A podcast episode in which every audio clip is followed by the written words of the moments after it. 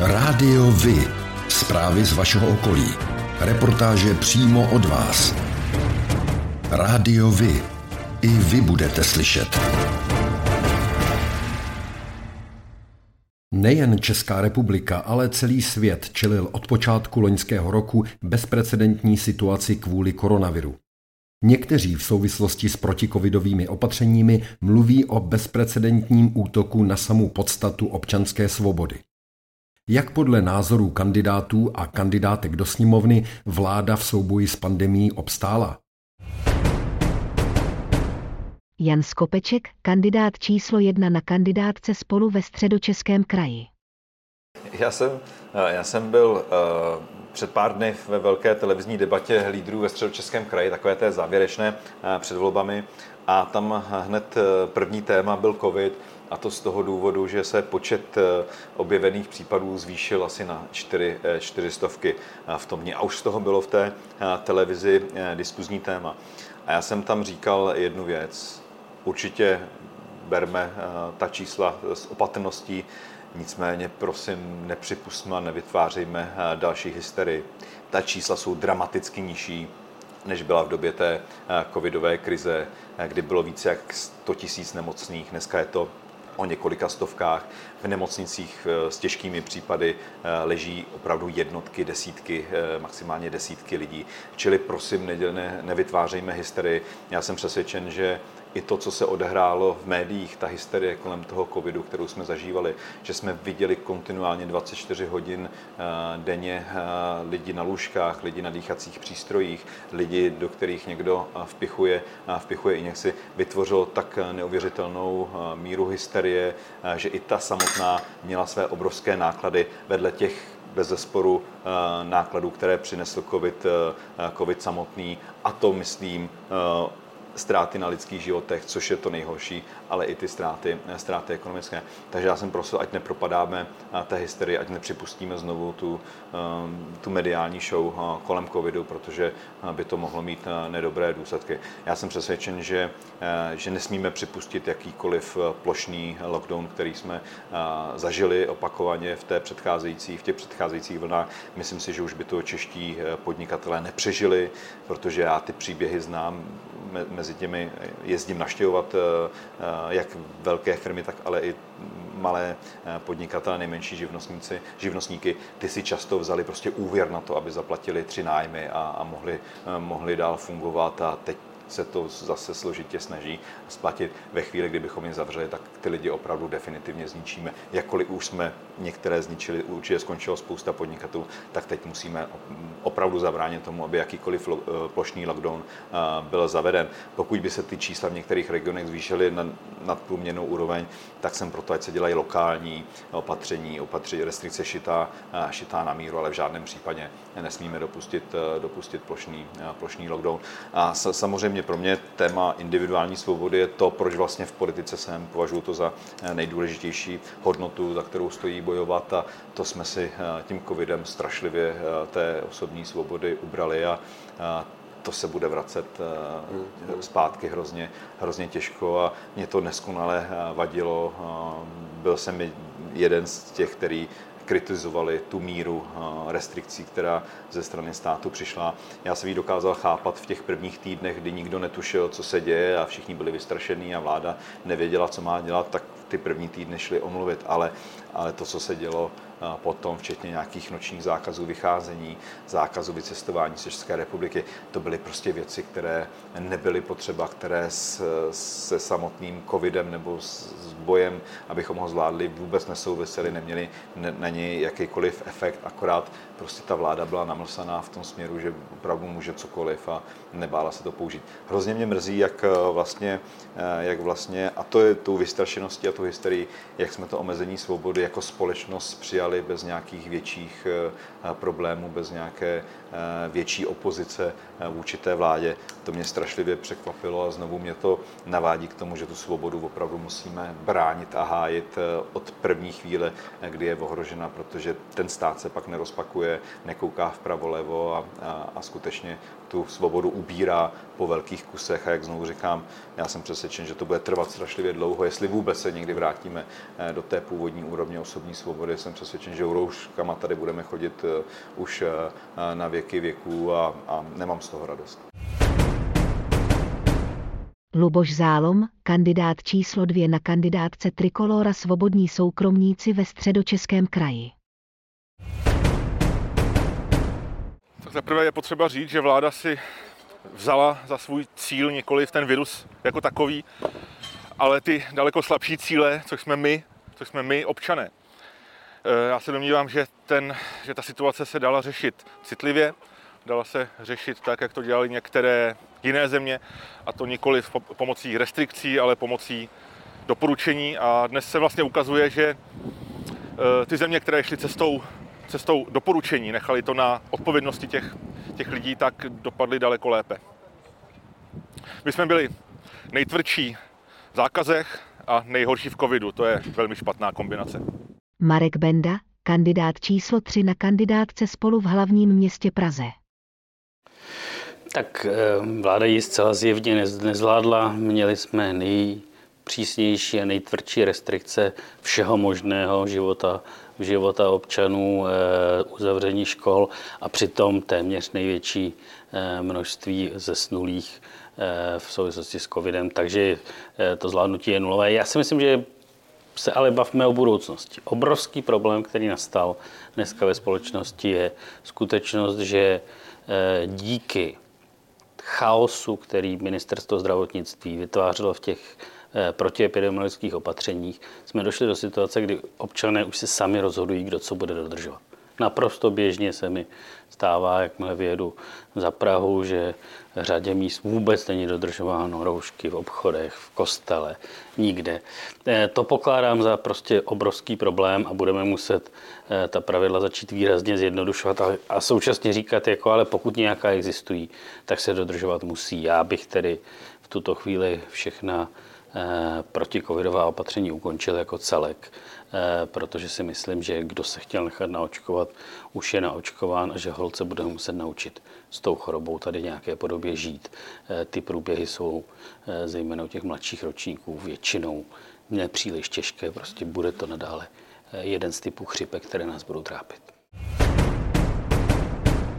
Zuzana Majerová Zahradníková, kandidát číslo jedna na kandidátce Trikolora Svobodní soukromníci v hlavním městě Praze. Mm, zcela definitivně. Já osobně si myslím, že vláda, co se týká řešení eh, doby covidové, tak naprosto selhala.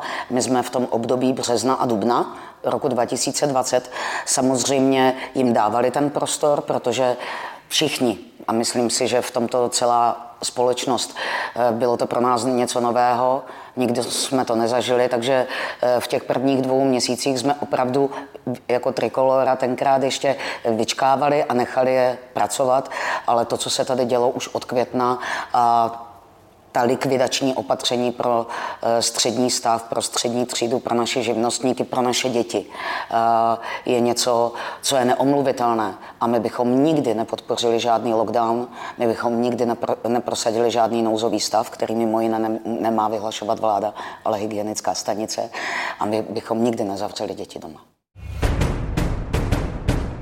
Předseda vlády Andrej Babiš jakékoliv pochybení v době pandemie odmítá. Tvrdí, že vláda dělala maximum proto, aby ochránila životy občanů. Naštění opozice z neschopnosti odmítá s tím, že jde pouze o boj proti němu samému.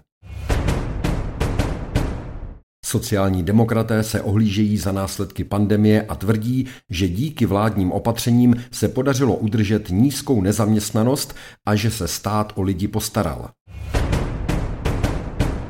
Vladimír Špidla, kandidát číslo 25 na kandidátce Česká strana sociálně demokratická v hlavním městě Praze. Víte, eh, neobyčejně těžko se eh, usuzuje, co by bylo, kdyby bylo. Jo? Ale v každém případě eh, vláda tu vlastní epidemickou krizi nezvládla nějak zvlášť dobře. Tím neříkám, že zvlášť špatně, ale nezvládla to dobře, protože ten počet mrtvých je příliš vysoký. Jo? A ať se na to podíváme z jakéhokoliv hlediska, tak je příliš vysoký. Takže to, to bych řekl, že se nepodařilo eh, dobře zvládnout. Taky se po mém soudu nepodařila dobře zvládnout komunikace s veřejností a se sněmovnou, s opozicí, protože při takto velkých krizích vy potřebujete vytvořit nějakou soudržnou vůli napříč společností. A to se podle mě nestalo. Takže z těchto důvodů si myslím, že to byl eh, velmi průměrný výkon a že samozřejmě mohl být lepší. No a pokud, eh, jak bych na to šel já, no tak eh, víte, covidová krize, jakkoliv to vypadá, že to spadlo z nebe, tak nespadla z nebe. Jo.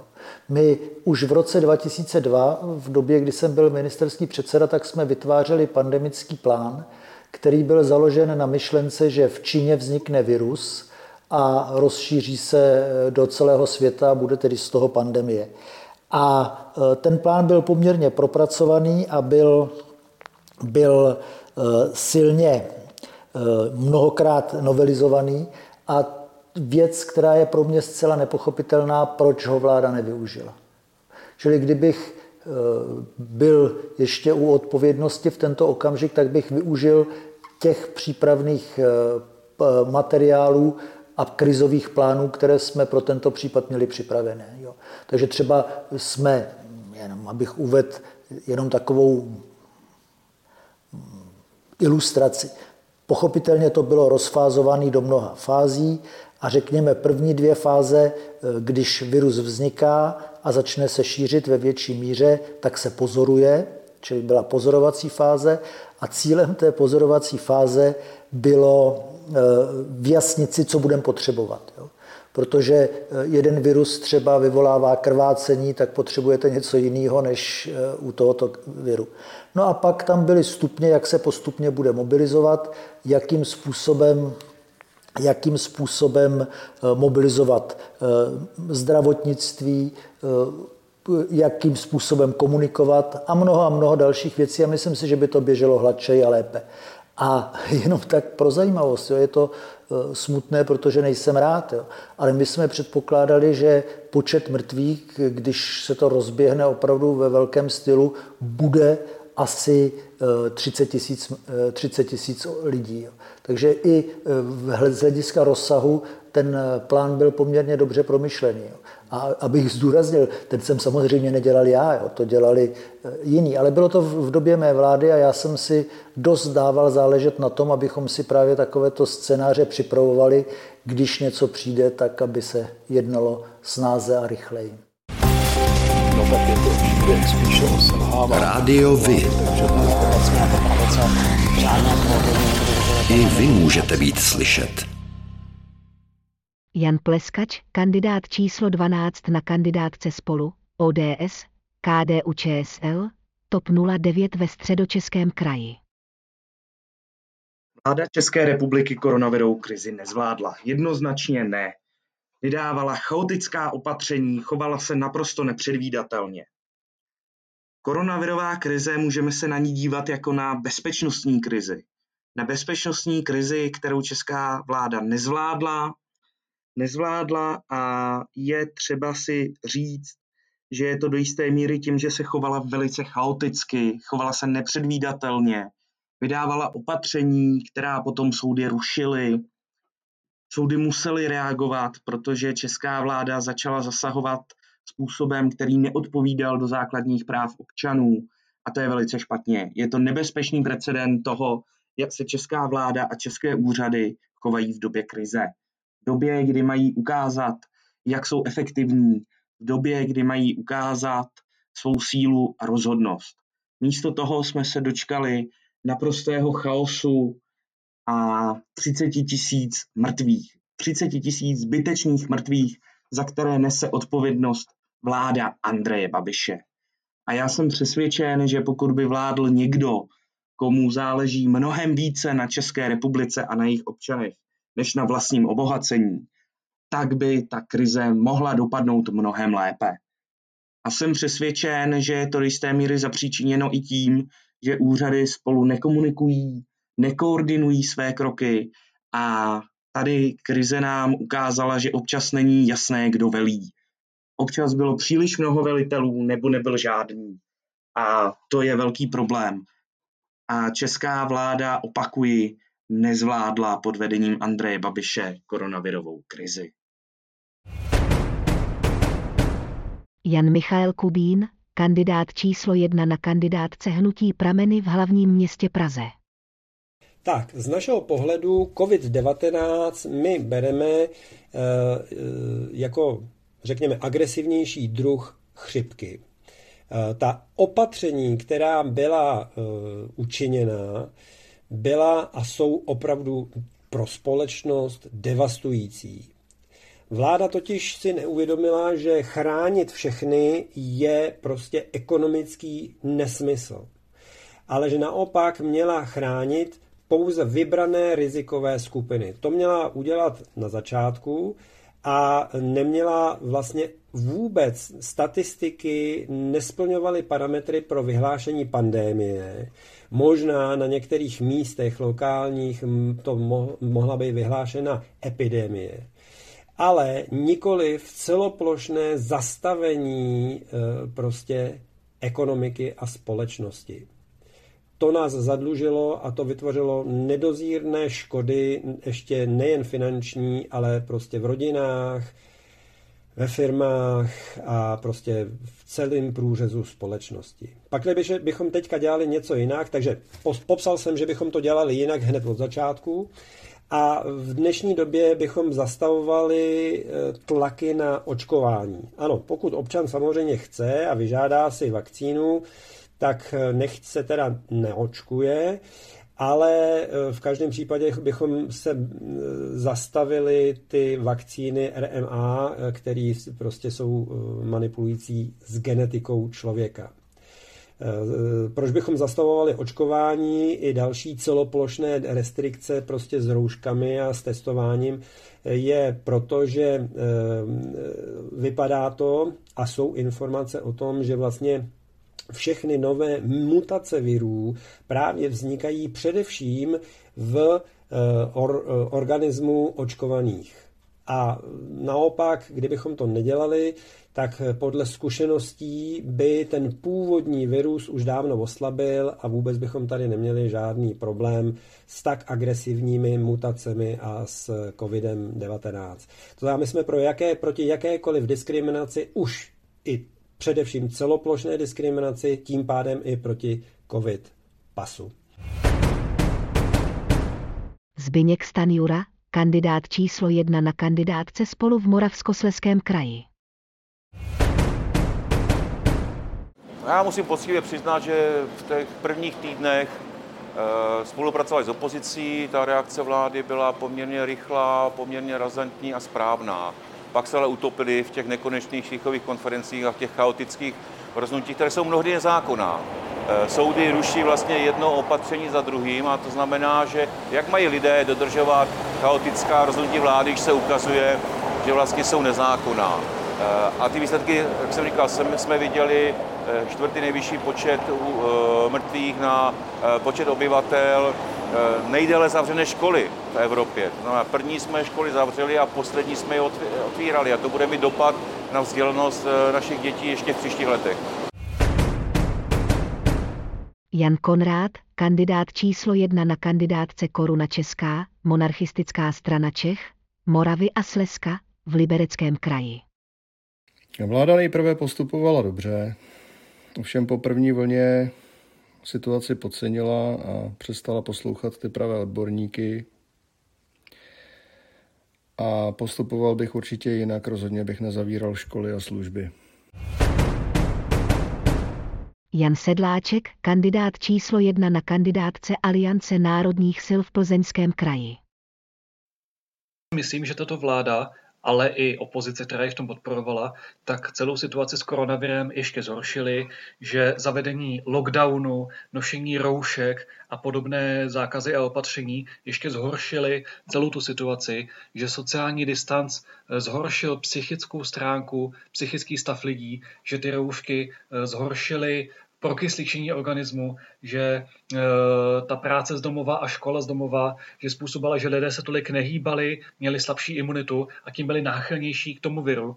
Já si myslím, že tohle všechno bylo omluvitelné v té první vlně, kdy se ještě nevědělo, nakolik silný virus to bude, co to vlastně je. Ovšem v té druhé vlně e, si myslím, že vláda měla postupovat úplně jinak a každopádně my bychom postupovali úplně jinak. My nikdy nezavedeme žádný lockdown, my zrušíme všechny povinné roušky, respirátory, zrušíme všechno povinné testování a také to nucené očkování. To necháme naprosto na dobrovolném rozhodnutí každého člověka, protože jsou velké pochybnosti, zda ta vakcína proti tomu koronaviru vůbec pomáhá.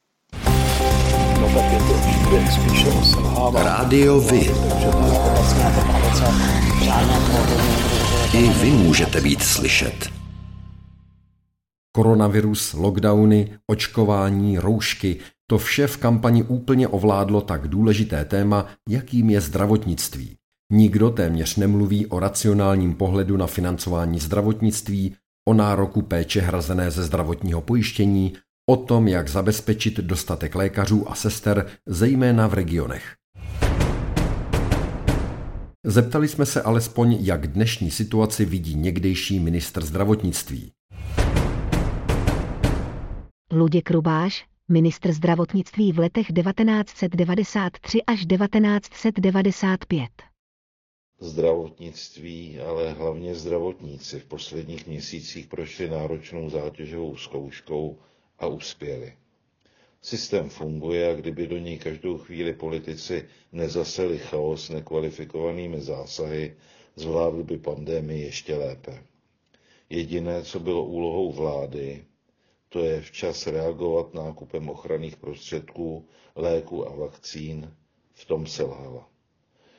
Budovala polní nemocnice k ničemu, jako bychom byli Bangladeš, a plítvala tak kapacitami i penězi. Podobné to bylo s očkováním na stadionech jako v Rusku nebo v Americe. Vlastně to vyjadřuje můj pohled na politiku jako takovou. Velikářské plítvání penězi, jako by chtěli všechny nakoupit, jako by lidi vnímali jako ovce, které půjdou za tím, kdo jim dá píci.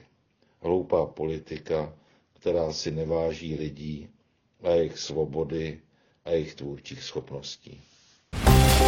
No tak je to příběh spíše o selhávání. Rádio Vy. I vy můžete být slyšet. Jak se na zvládnutí covidu dívají bývalí premiéři? Mirek Topolánek, předseda vlády v letech 2006 až 2009. Já si myslím, že neobstála. Eh, těžko říct, jak by obstála jakákoliv jiná, ale eh, tím, že eh, vlastně ta vládnoucí strana nebo hnutí nebo sekta ano, vlastně žádnou ideologii, žádné mantinely nemá a že celá ta politika založena jejich na Eh, marketingovém pojetí, což by nebylo nic zas tak špatného, kdyby měli nějaké ideové zábrany, ideové kotvy, že se vlastně vezou a surfují na té eh, populistické vlně, eh, že nadbíhají symbolickým skupinám, tak celá řada řešení nebo neřešení byla dána právě tady tímto faktem.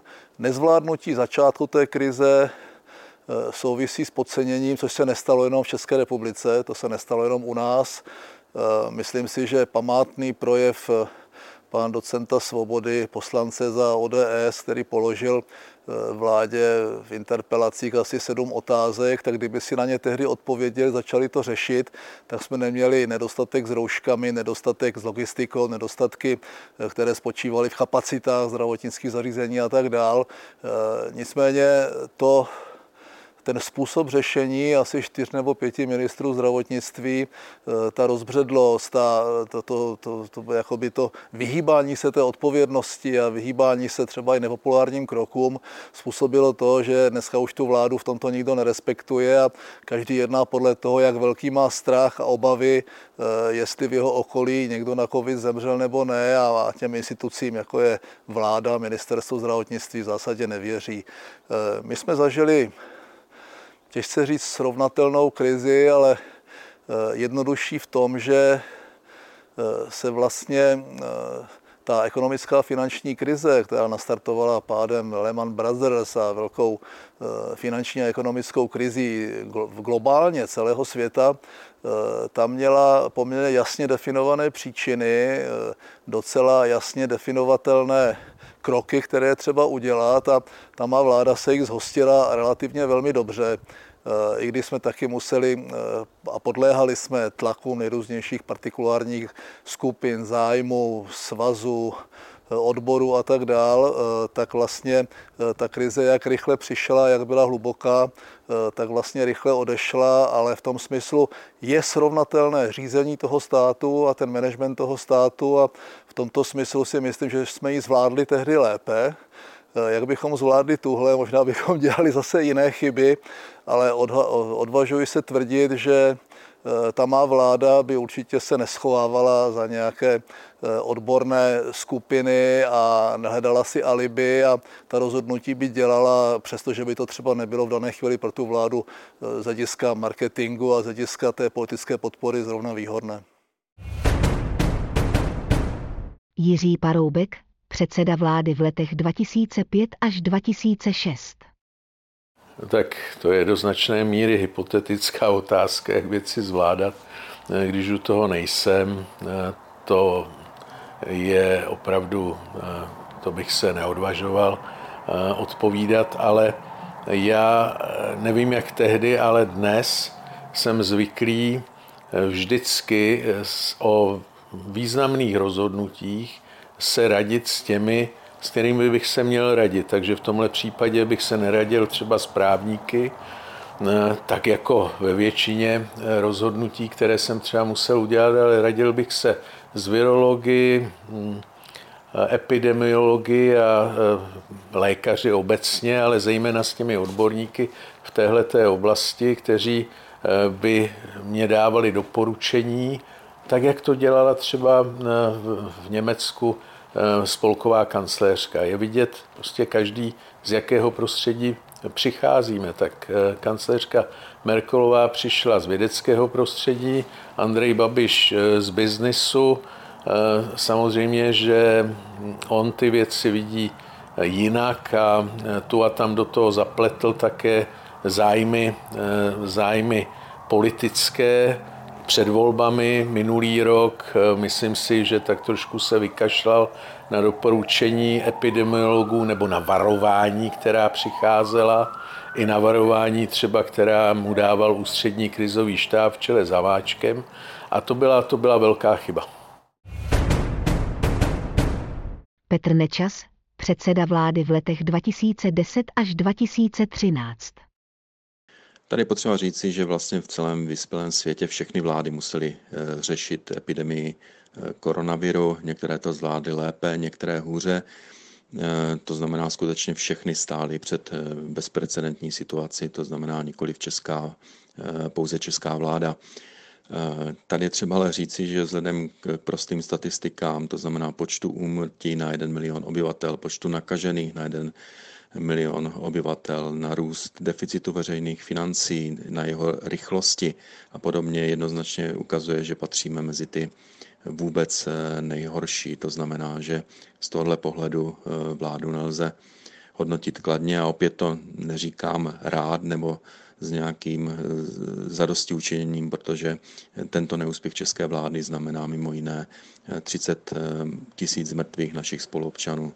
Trofnu si dokonce říci, že jakákoliv předchozí česká vláda by to zvládla lépe, a to z jednoho prostého důvodu, že by se držela standardního krizového řízení, standardního fungování eh, krizových štábů a, a nebylo by to nahrazováno zmatkem a improvizace, eh, improvizací prostřednictvím mikromanagementu eh, premiéra. To bylo podle mého názoru jeden z základních důvodů, proč vznikla tato velmi negativní situace. Jan Fischer, předseda vlády v letech 2009 až 2010. Tak nejprve, nejprve, k tomu, nejprve k tomu prvnímu. Eh, samozřejmě bezprecedentní situace to byla. Samozřejmě bezprecedentní situace eh, na celém světě. Eh, no a to hodnocení je takové dvojí, jo, bych řekl dokonce ambivalentní. V té první, v té první vlně bych řekl ano, ta reakce byla byla rychlá, byla poměrně efektivní, ale bohužel to bylo, tenhle ten výkon byl zcela smazaný tím, co se stalo v loni. Na podzim o tom už jsem konec konců mluvil v odpovědi na tu první otázku. To bylo prostě všechno špatně. To bylo prostě, ta vláda tehdy ukázala, že je opravdu populistická, dala prostě, řekl bych, na oltář eh, řadu obětí, zbytečných, eh, zbytečných obětí a zmařených životů a zmařených prostě, řekněme, eh, zmařených okolností jejich příbuzných a pozůstalých se stali pozůstalí a podobně, tak to byl chmurný příběh, který za sebou nechal víc než těch 30 tisíc 30 tisíc zemřelých na covid a ten populismus byl v tom, že se to příliš vázalo na tehdy probíhající volby Eh, regionální, krajské, tak to musím říct, že bylo teda, to bylo špatně prostě. To bylo, to bylo špatně. Eh, samozřejmě jde hovořit o nějakých detailech, které lze vyčítat, lze vysvětlovat, nákupy, cena nákupů, respiračních pomůcek a tak dále reakce, prostě řekl bych, v oblasti zdravotnictví a podobně. Je třeba říct, že samotné zdravotnictví, zdravotníci, šéfové špitálů, obstáli výrazně, výrazně lépe než centrální vláda. A samozřejmě i někteří hejtmani, regiony, eh, lokální politika a tak dále. To je na tom ještě to, co je asi třeba k tomu výkonu vlády dodat, protože je ho také s čím porovnat, jak s profesionály, tak i řekněme s dalšími politickými strukturami, strukturami v zemi. No, jestli bych to řešil, nebo já, vláda moje lépe, podívejte, to se dá vždycky těžko říct, já tady nebudu mít ramena přes celá záda, abych tvrdil, že ano, to je neseriózní. Určitě by ta vláda proto udělala maximum. My jsme měli jeden, to je mini problém proti tomu, to byla tehdejší epidemie prasečí chřipky. Tehdy šlo o nákupy vakcín a rozhodovat se, jestli je nakoupit s rizikem, že se pak vyhodí a vždycky to bylo špatně, protože ta kritika se sna, sna, snést prostě musela také, že se tehdy, tehdy snesla, takže to rozhodování vím, že je těžké, byť to bylo na mini prostoru proti tomu, co je, co je tohle, takže těžko říct, ale musím říct, že některých věcí bychom se určitě teda vyvarovali. Nejen premiéři, ministři, poslanci a starostové I vy můžete být slyšet. Rádio Vy.